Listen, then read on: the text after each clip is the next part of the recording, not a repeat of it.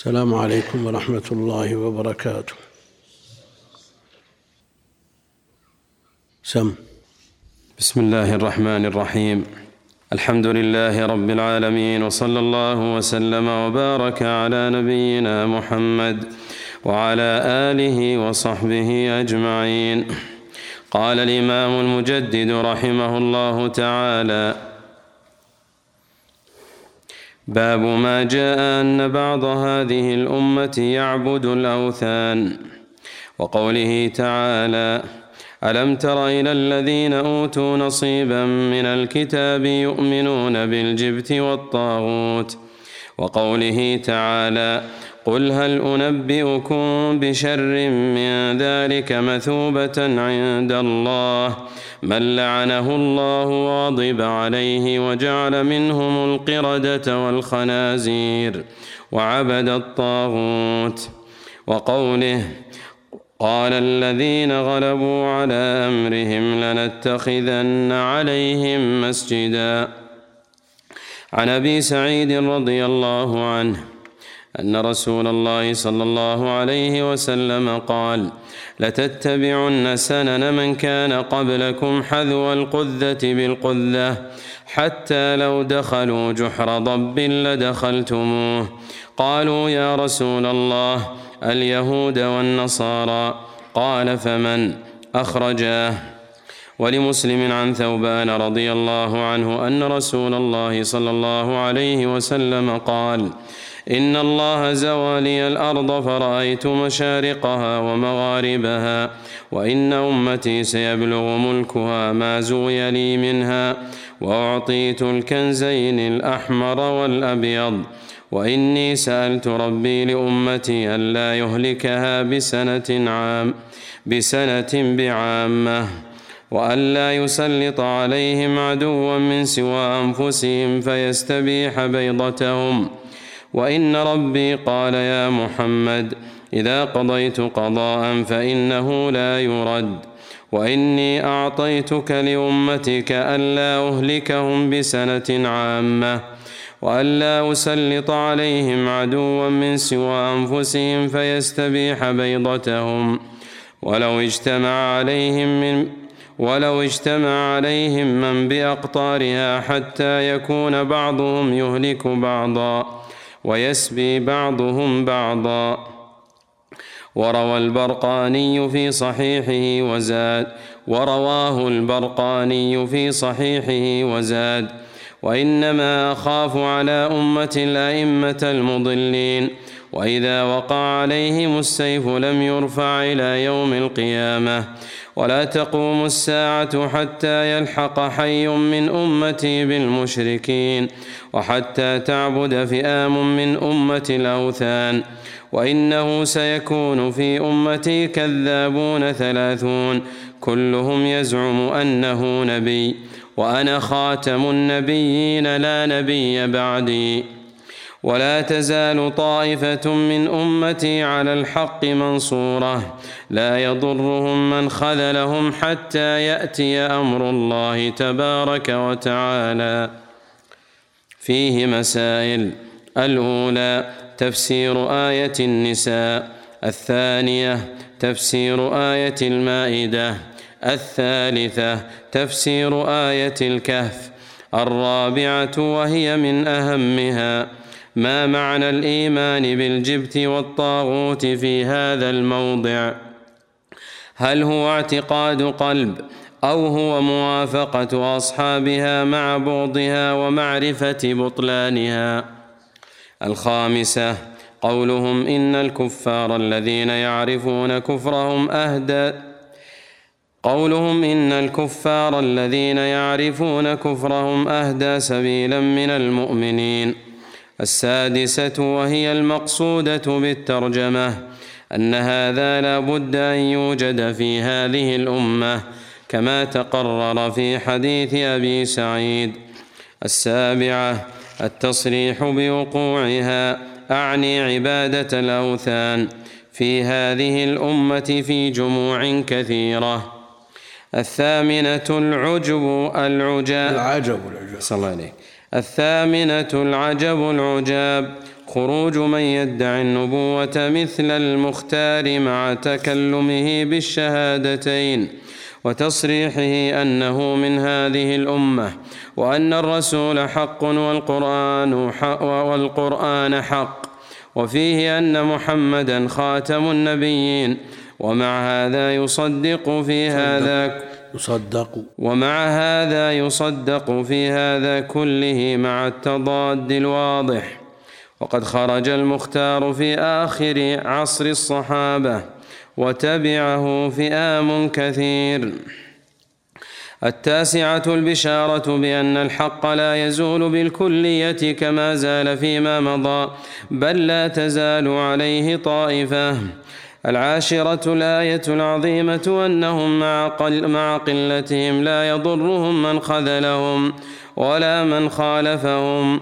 الحادية عشرة أن ذلك إلى أشراط الساعة. الثانية عشرة ما فيه من الآيات العظيمة منها إخباره بأن الله زواله المشارق والمغارب وأخبر بمعنى ذلك فوقع كما أخبر بخلاف الجنوب والشمال. وإخباره بأنه الشمال الشمال صلى عليك بخلاف الجنوب والشمال. وإخباره بأنه أعطي الكنزين وإخباره بإجابة دعوته لأمته في, في الإثم وإخباره بإجابة دعوته لأمته في الاثنتين وإخباره بأنه منع الثالثة وإخباره بوقوع السيف وأنه لا يرفع إذا وقع وإخباره بإهلاك بعضهم بعضا وسبي بعضهم بعضا وخوفه على أمته من الأئمة المضلين وإخباره بظهور المتنبئين في هذه الأمة وإخباره ببقاء الطائفة المنصورة وكل هذا وقع كما أخبر. مع أن كل واحدة منها من أبعد ما يكون في العقول. الثالثة عشرة حصره الخوف على أمته من الأئمة المضلين. الرابعة عشرة التنبيه على معنى عبادة الأوثان. الحمد لله رب العالمين صلى الله وسلم وبارك على عبده ورسوله نبينا محمد وعلى آله وأصحابه أجمعين. أما بعد فيقول المؤلف رحمه الله تعالى باب ما جاء أن بعض هذه الأمة يعبد الأوثان. المؤلف رحمة الله عليه ساق هذه الترجمة من أجل الرد على من يقول أن الشرك لا يقع في هذه الأمة. ممن وقع في الشرك وعبادة القبور ونحوها. يقول الشرك لا يقع في هذه الأمة. مستدلا بحديث أن الشيطان قد أيس أن يعبد في جزيرة العرب.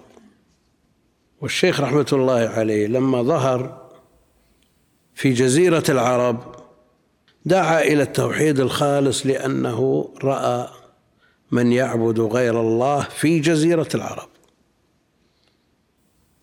ومن اطلع على التواريخ التي أرخت لدعوة الشيخ وذكرت الواقع واقع أهل نجد حين قيام الشيخ بدعوته رحمة الله عليه وجد الشرك الصريح ودعوة غير الله جل وعلا. يا فلان يا فلان. وبين ذلك الشيخ رحمة الله عليه في كشف الشبهات وذكر ممن يعبد من دون الله ويدعى باسمه وتطلب منه الحوائج. وذكر بعض الأشجار وذكر بعض الأحجار التي تصرف لها العبادة من دون الله. فأراد الشيخ رحمة الله عليه في هذا الباب في إيراد هذه الترجمة وما بعد تحتها أن يرد على أمثال من استدل بقوله عليه الصلاة والسلام إن الشيطان قد أيس أن يعبد في جزيرة العرب فرضي بالتحريش. والتحريش ليس بكفر مخرج عن الملة. فما الجواب عن هذا الحديث الصحيح؟ الشيطان أيس. ها؟ ليس فيه دلالة على عدم الوقوع. وكل إنسان يجد من نفسه أنه إذا طلب امرا وحرص عليه حرصا شديدا قد يدب اليأس إليه أنه لن يحصل له ولو حصل من شدة حرصه عليه. فالشيطان على حرصه على مع حرصه على إضلال الناس أيس؟ أيس من أن أن يعبد من دون الله في جزيرة العرب؟ لما رأى من قوة الدين وأهل الدين وانتشار الدين. أظن هذا واضح.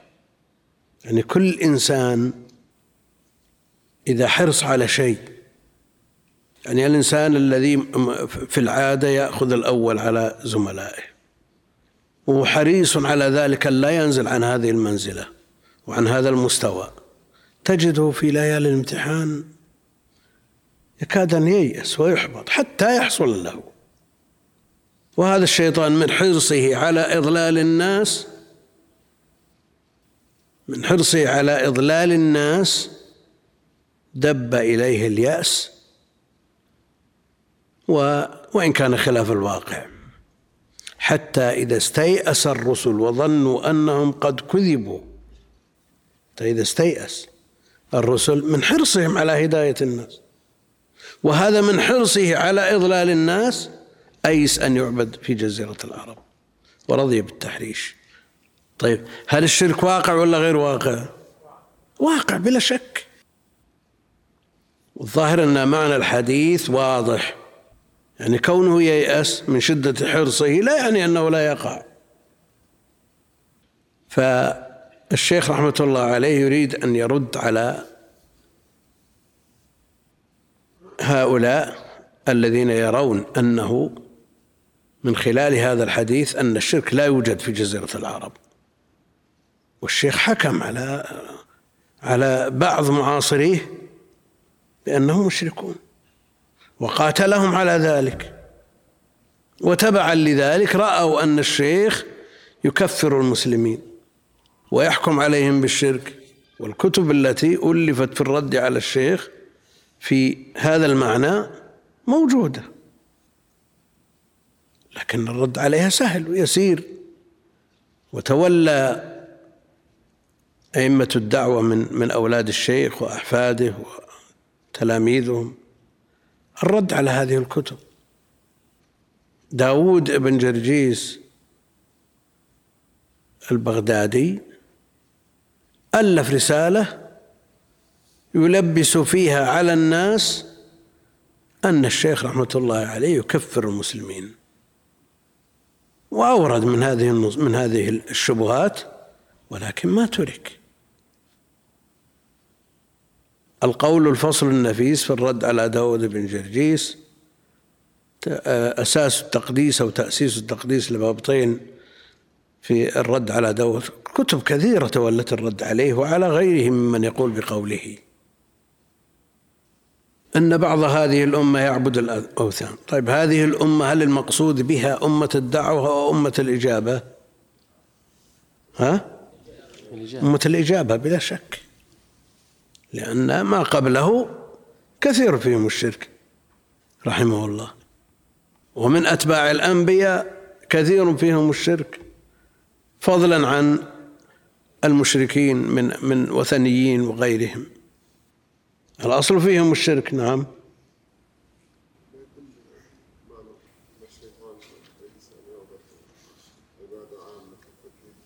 شو؟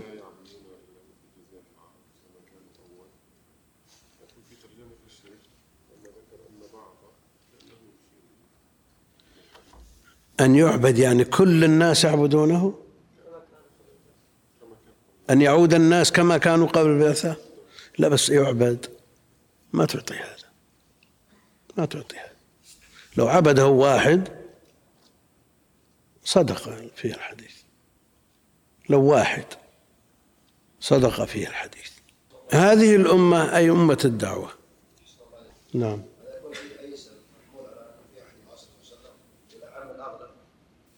لا. ولكن رضي بالتحريش. في وقته رضي بالتحريش؟ لا لا. أيس أن يعبد في جزيرة العرب؟ وما ذكرناه في توجيه الحديث؟ أظنه واضح. ولا يعني أن أن أن يأسه مطا... لابد أن يطابق الواقع. بل خيب الله ظنه. بل خلق اختلف قوله. وظنه لأنه حريص أشد الحرص على فتنة الناس وحرفهم وصرفهم عن دين الله. فحصل ما يخالف منه الحديث الآية. حتى إذا سي حتى إذا استيأس الرسل. معلوم أن كل إنسان يحرص على شيء ويبالغ في الحرص عليه. هذا حرصه على إضلال الناس وأولئك حرصهم على هداية الناس.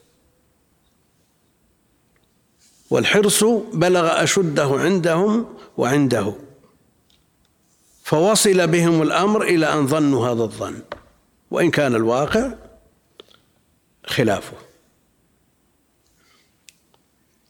أن ما جاء باب ما جاء أن بعض هذه الأمة يعبد الأوثان والمراد بالأمة أمة الإجابة وأما أمة الدعوة فهم على الأصل مشركون. هذه ما جاء أن بعض هذه الأمة الشيخ رحمة الله عليه يركز على هذه على هذه الأمة. وهم محط الحديث عنده ليرد على من يرى أنه لا يقع الشرك في هذه الأمة ولا سيما في العرب للحديث الصحيح. لكن الآيات التي أوردها الآيات التي أوردها ألم تر إلى الذين أوتوا نصيبا من آية النساء قول الله جل وعلا ألم تر إلى الذين أوتوا نصيبا من الكتاب يؤمنون بالجبت والطاغوت هل هم من أمة الإجابة؟ ها؟ شو؟ المهم هم ليسوا من هذه الأمة هل ينطبق ينطبق هل في مناسبة بين الحديث والترجمة؟ بغض النظر في الظاهر نريد ها؟ لا اذكر الله. أنا أقول هل الآية مطابقة للحديث؟ بغض النظر عن غيرها. لا. وقوله تعالى قل هل أنبئكم بشر من ذلك مثوبة عند الله؟ من لعنه الله وغضب عليه وجعل منهم القردة والخنازير وعبد الطاغوت. كذلك. ليسوا من هذه الأمة. لأنه قد يقول قائل الشيخ يترجم بترجمة والنصوص التي أوردها بعيدة كل البعد عن هذه الترجمة. وقوله قال الذين غلبوا على أمرهم لنتخذن عليهم مسجدا يعني في قصة أهل الكهف. قال الذين غلبوا على أمرهم لنتخذن عليهم مسجدا. والغلو في الصالحين لا شك أنه وسائل الشرك. ومن الفتن التي توقع في الشرك كذلك قبل هذه الأمة. إذا فما المطابقة؟ مطابقة مثل ما قال ما جاء في الحديث اللاحق. ألم تر إلى الذين أوتوا نصيبا من الكتاب؟ من اليهود والنصارى وغيرهم ممن أنزل إليه كتاب يؤمنون بالجبت والطاغوت. يؤمنون بالجبت والطاغوت والجبت السحر والطاغوت الشيطان. الجبت السحر والطاغوت والسحر شرك والطاغوت الشيطان. هؤلاء خالفوا ما جاءهم من الكتاب أو ما نزل عليهم من كتاب على نبيهم خالفوه وآمنوا بالجبت والطاغوت. فلا يعني أن من أنزل إليه كتاب لا يخالف ما جاء في كتابه أو يرفض ما جاء في كتابه. جاء كعب بن الأشرف إلى مكة فاجتمع حوله المشركون وقالوا له إن معاشر قريش ومن معنا من تبعنا على دين الأجداد والآباء نقري الضيف ونفك العاني ونطعم الطعام وإلى غير ذلك من الخصال الحميدة وهذا الأبتر أو هذا الصنبور فرق بيننا وقطع أرحامنا وسفه أحلامنا فأينا أفضل وأهدى؟ نحن أم محمد؟ ومن أهل الكتاب. ويعرف النبي عليه الصلاة والسلام ووصفه في كتابه الذي هو التوراة. قال أنتم أهدى سبيلا. أنتم أهدى سبيلا منه. ويقولون للذين كفروا هؤلاء أهدى من الذين آمنوا سبيلا. هذا كعب بن أشرف ومن جاء معه من اليهود إلى قريش في مكة. شهادة زور شهادة زور. وإلا فالذي عنده في كتابه بل في قرارة نفسه أن محمد عليه الصلاة والسلام رسول من عند الله صادق بل هم يعرفون صدقه ويعرفون أمانته لكن حجبهم عن اتباعه عليه الصلاة والسلام التقليد للآباء والأجداد. وقوله تعالى قل هل أنبئكم بشر من ذلك مثوبة عند الله. يعني شر يعني هل أخبركم بشر؟ يعني أشر وأشد شرا؟ لأن خير وشر أفعل تفضيل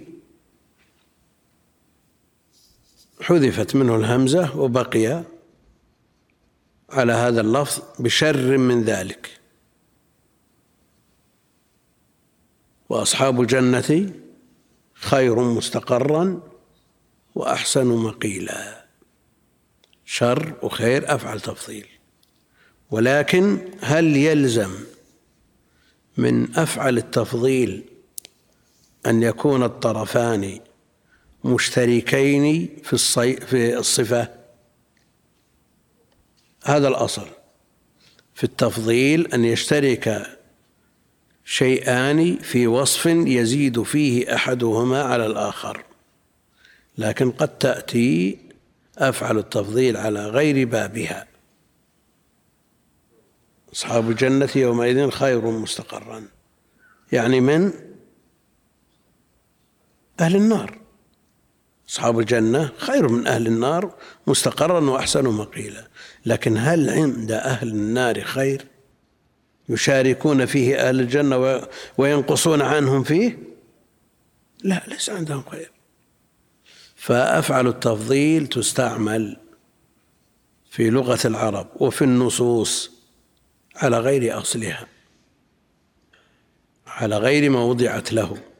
قل هل هل أنبئكم بشر من ذلك مثوبة عند الله يعني جزاء مثوبة يعني هل ثوب الكفار؟ يعني هل جوزوا ليه يعني أن الثواب دائما أجر إنما هو جزاء. إن خيرا فخير وإن شرا فشر. مثوبة عند الله لكن كثر استعماله في الخير. من لعنه الله وغضب عليه وجعل منهم القردة والخنازير وعبد الطاغوت. يعني هؤلاء بشر من ذلك هؤلاء من لعنه الله وغضب عليه وجعل منهم القردة والخنازير وعبد الطاغوت. هل هؤلاء مفضلون أو مفضل عليهم؟ ها؟ والمفضلون من؟ ها؟ شو؟ قل هل أنبئكم بشر من ذلك مثوبة عند الله من لعنه الله وغضب عليه وجعل منهم القردة والخنازير وعبد الطاغوت؟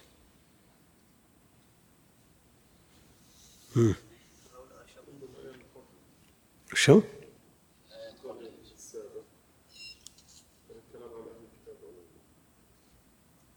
لكن هؤلاء من من لعنه الله وغضب عليه هؤلاء من اليهود. لعن الذين كفروا بني إسرائيل على لسان داود وعيسى بن مريم. هؤلاء من بني إسرائيل. وغضب عليه المغضوب عليهم هم اليهود. وجعل منهم القردة والخنازير أيضا من اليهود. أصحاب السبت. مسخوا قردة وخنازير فشبابهم قردة وشيوخهم خنازير. ومنهم من يقول أن المسوخ الذين مسخوا قردة أصحاب السبت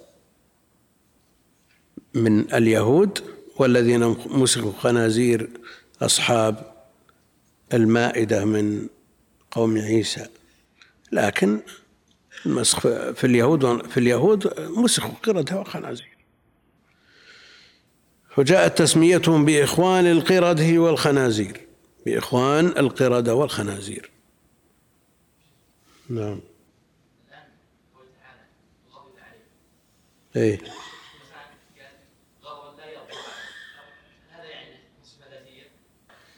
الغضب في الأصل صفة فعلية؟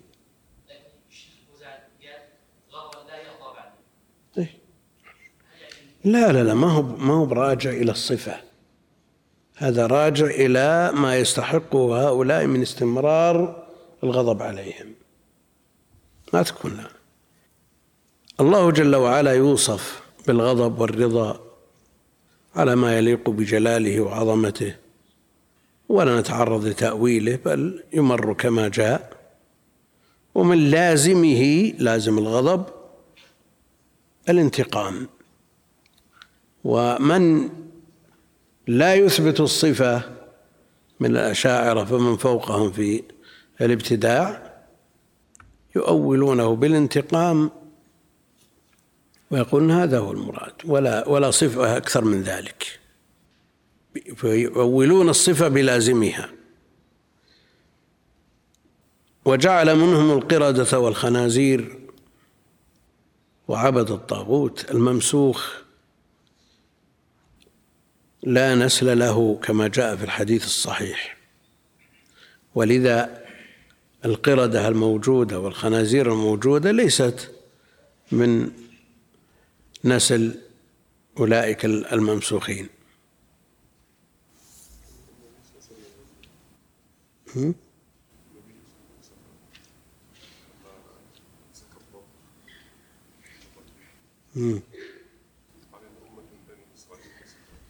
إيه. بس ما يدري. ما اجزم بشيء عليه الصلاة والسلام. ما ما جزم بشيء ليتعارض مع قوله عليه الصلاة والسلام.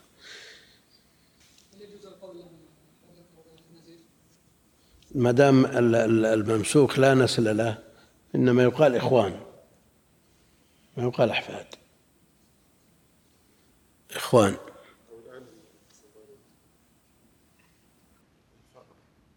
هم؟ فيه؟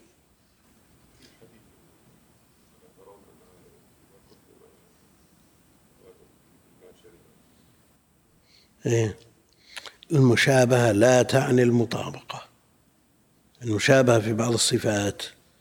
قد توجد مشابهة من بعض الحيوانات لنوع من أنواع البشر أو للبشر عموما يعني منهم.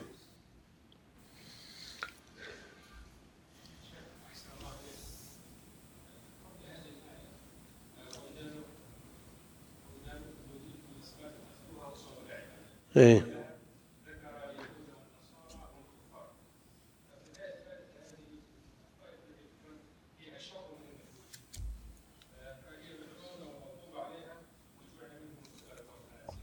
طيب. يعني المغضوب عليهم أو المفضل عليه ها؟ ما تقدم.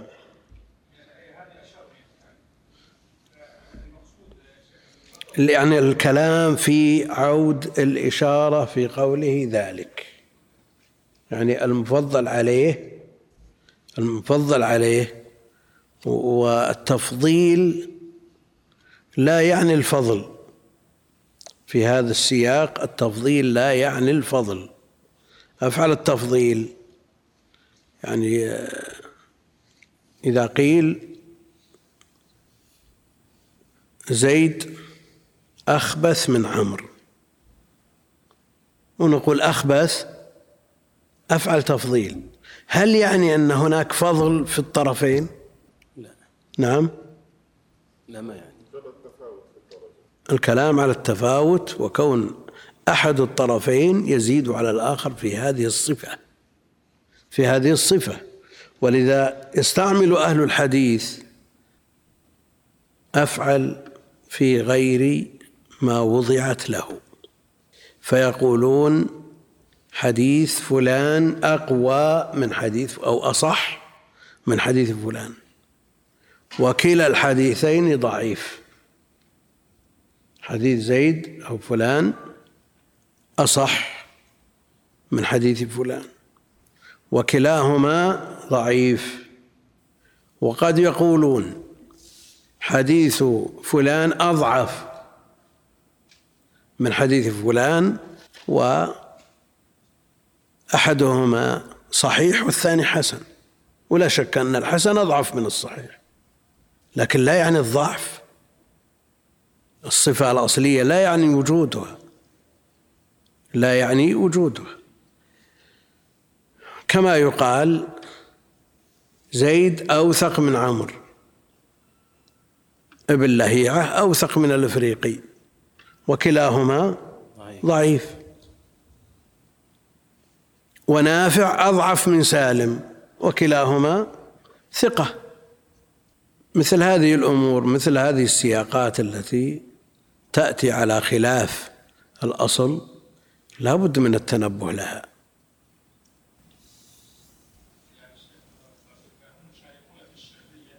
إيه مشتركون في الشر. لا لا اللي اللي من تقدم لا غير مشارك. في قوله جل وعلا أصحاب الجنة يومئذ خير مستقرا وأحسن مقيلا. لا يشتركون. نعم. أصحاب النار لا يشاركونهم في هذا الوصف. وقوله قال الذين غلبوا على أمرهم لنتخذن عليهم مسجدا. يبنون عليهم مسجد. لكن هل هذا سياق مدح لهؤلاء الذين غلبوا أو ذم؟ بلا شك ذم لأن اتخاذ المساجد على القبور من وسائل الشرك.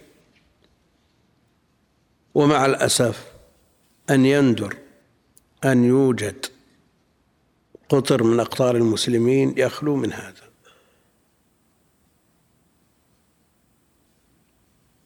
بل الذين سافروا إلى البلدان القريبة منا المحيطة بنا يجدون القبور في المساجد.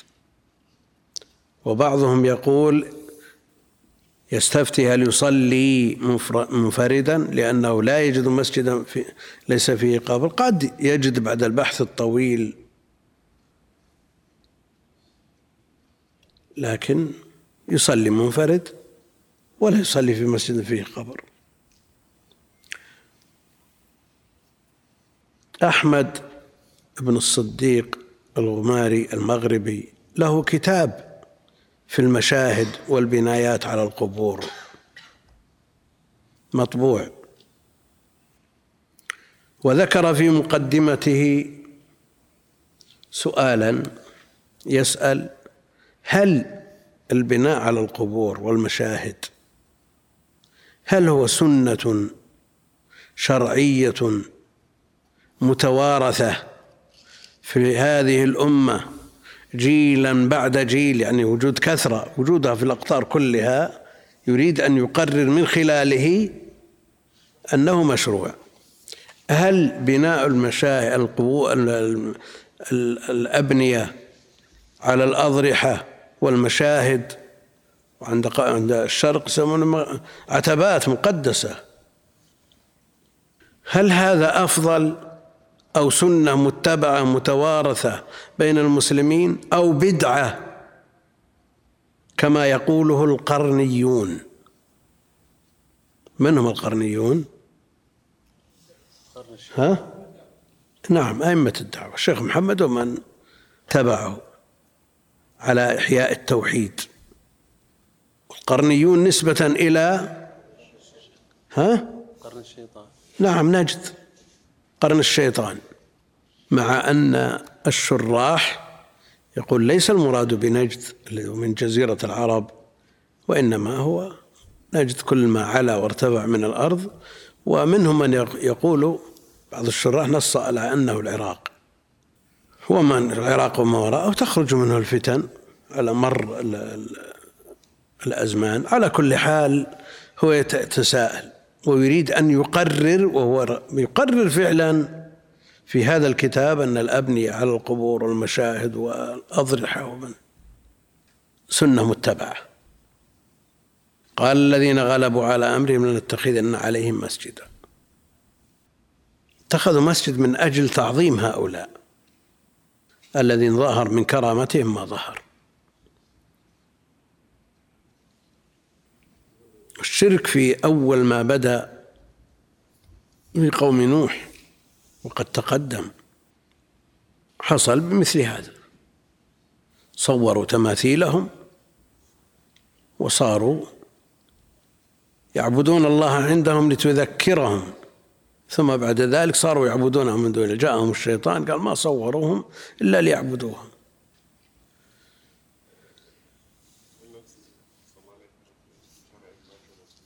ها؟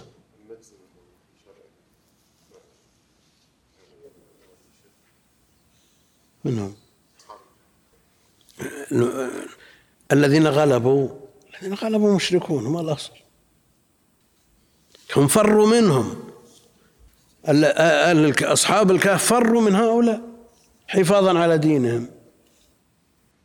عبد الطاغوت فيها قراءات. بالفتح والضم.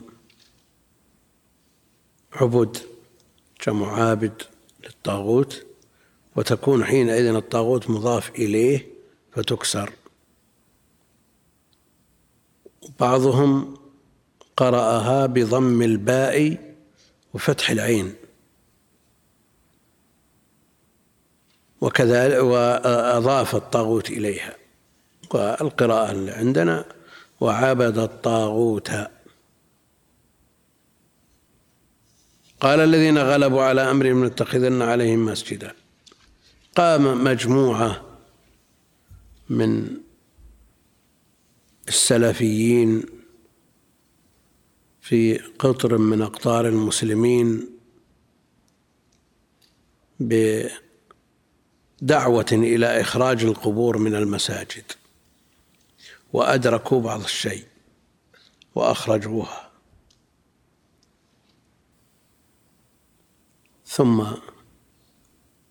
جاء مفتي للبلد جديد وأفتى بإرجاعها وصنف في ذلك كتابا.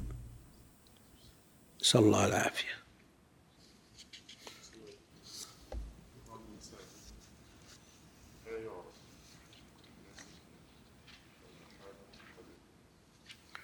الغريب الوارد الغريب ما يعرفون في قبر يعني اندرست معالمه؟ شلون ما تعرف؟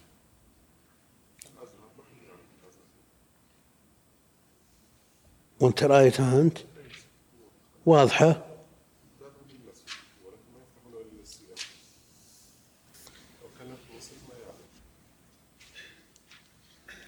يعني اللي عايش في ذلك البلد كل الغريب اللي جاء وصلى ومشى هذا يمكن ما يعرف لكن اللي ساكن البلد شلون ما يعرف؟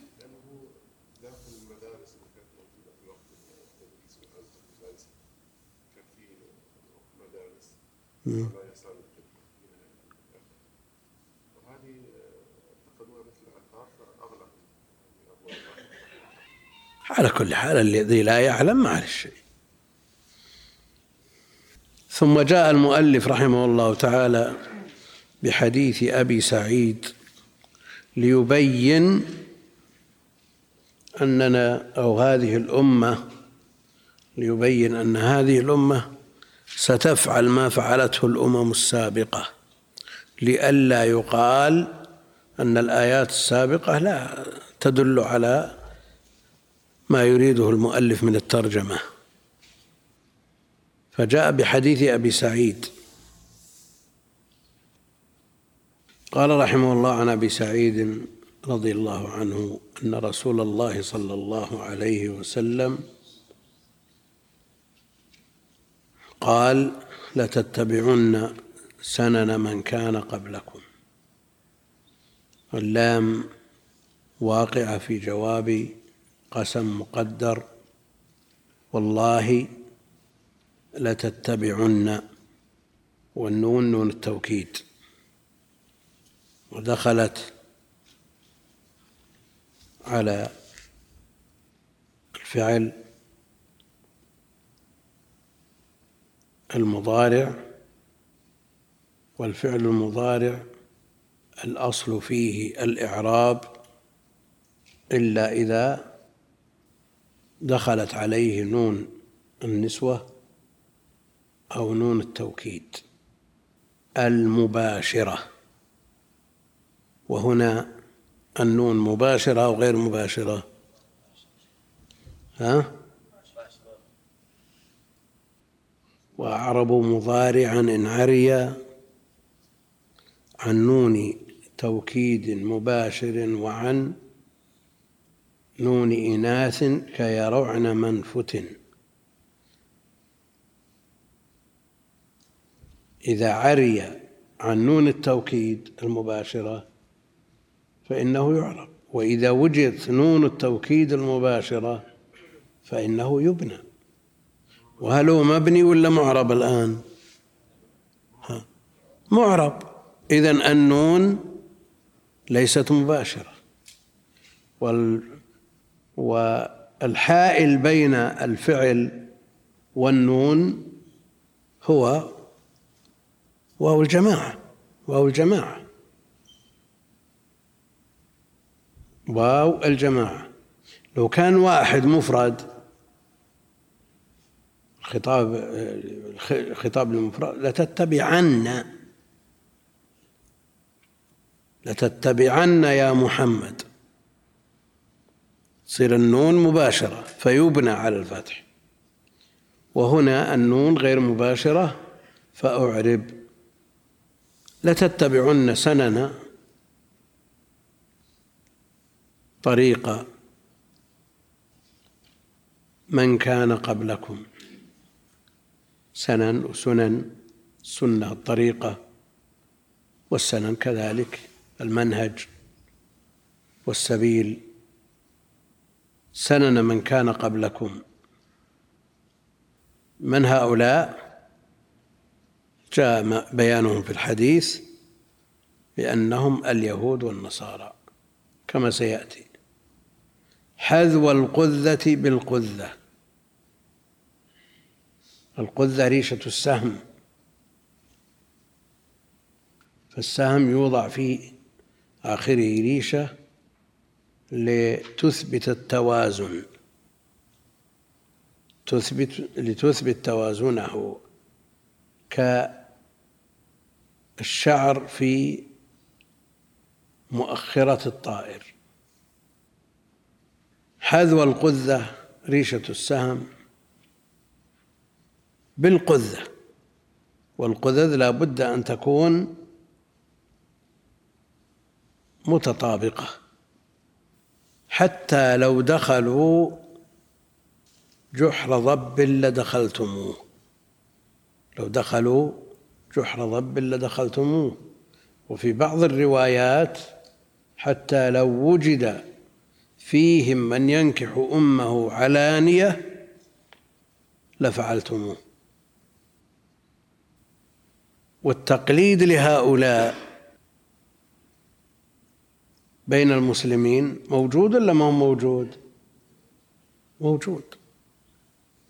بل حصلت فيه الفتنة العظمى. يعني إذا جاء منهم صار هو الأفضل وهو الأحسن ونجد من بعض شبابنا وسفهائنا من هو مفتون بهم ويصرح بذلك. بل من بعض الكتاب الذين يزعمون أنهم مثقفون من يصرح بأننا ما عندنا إلا التخلف والرجعية وعندهم التقدم نظروا إلى ظاهر الحياة الدنيا. صحيح في أمور الدنيا تقدموا علينا. في أول سورة الروم ألف لام ميم غلبت الروم في أدنى الأرض وهم من بعد غلبهم سيغلبون في بضع سنين. في بضع سنين لله الأمر من قبل ومن بعد ولكن أكثر الناس ولكن ويومئذ يفرح المؤمنون بنصر الله ينصر من يشاء وهو العزيز الرحيم. ولكن أكثر الناس لا يعلمون يعلمون. نعم لا يعلمون يعلمون. أنا هذا الشاهد عندي أنا. لا يعلمون يعلمون. إيش معنى لا يعلمون يعلمون؟ الأصل أن الكفار لا يعلمون. لكن ظاهر الحياة الدنيا يعلمون يعلمون ظاهر الحياة الدنيا. طيب علمهم هذا في الدنيا ظاهر ولا باطن؟ بالنسبة للدنيا. ظاهر ولا باطن؟ معرفتهم لهذه الأمور والمخترعات والصناعات الدقيقة. ظاهر ولا باطن؟ ظاهر لأنه لو كان باطنا لقادهم إلى الإيمان بالله. ومع ذلك كثير فئام كثير من من المسلمين فتنوا بهم وقلدوهم حتى في مظاهرهم. حتى في مظاهرهم. لتتبعن سنن من كان قبلكم حذو القذة بالقذة حتى لو دخلوا جحر رب لدخلتموه والرواية الثانية حتى لو وجد فيهم من ينكح أمه علانية لوجد فيكم. قالوا يا رسول الله اليهود والنصارى.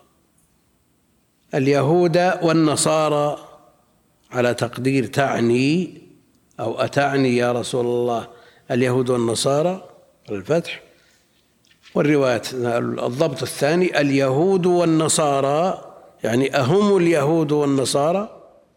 قال فمن فمن يعني من القوم إلا أولئك؟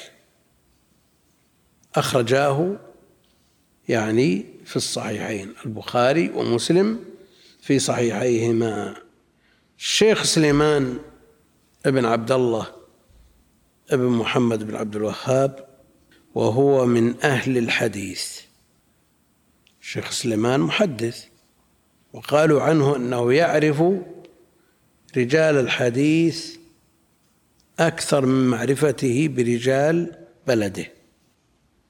فهو محدث رحمة الله عليه.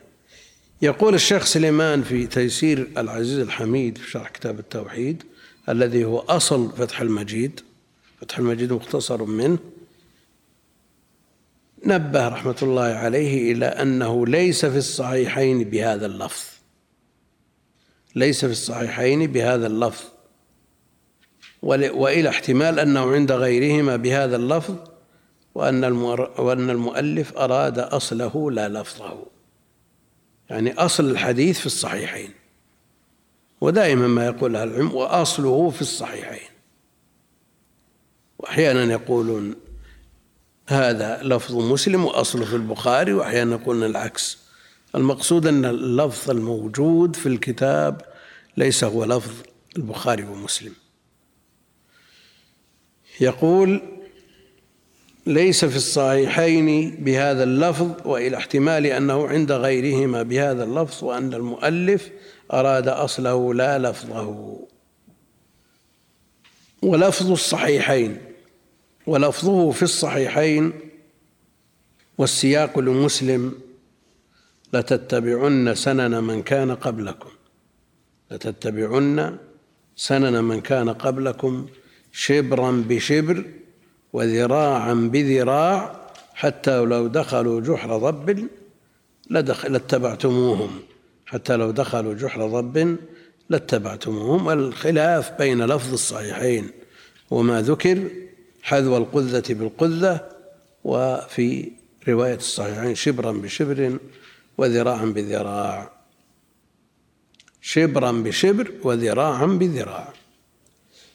وأحيانا يطلق التخريج وينسب إلى كتاب والمراد أصل الحديث. والمراد أصل الحديث. البيهقي يعزو للبخاري. ابن الأثير في جامع الأصول يعزو للبخاري. ومسلم. وعمدتهم ومعولهم على المستخرجات. ما يرجعون إلى الصحيحين مباشرة. ويعزون إلى البخاري وقد أخذوا من المستخرج على الصحيح وكذلك مسلم.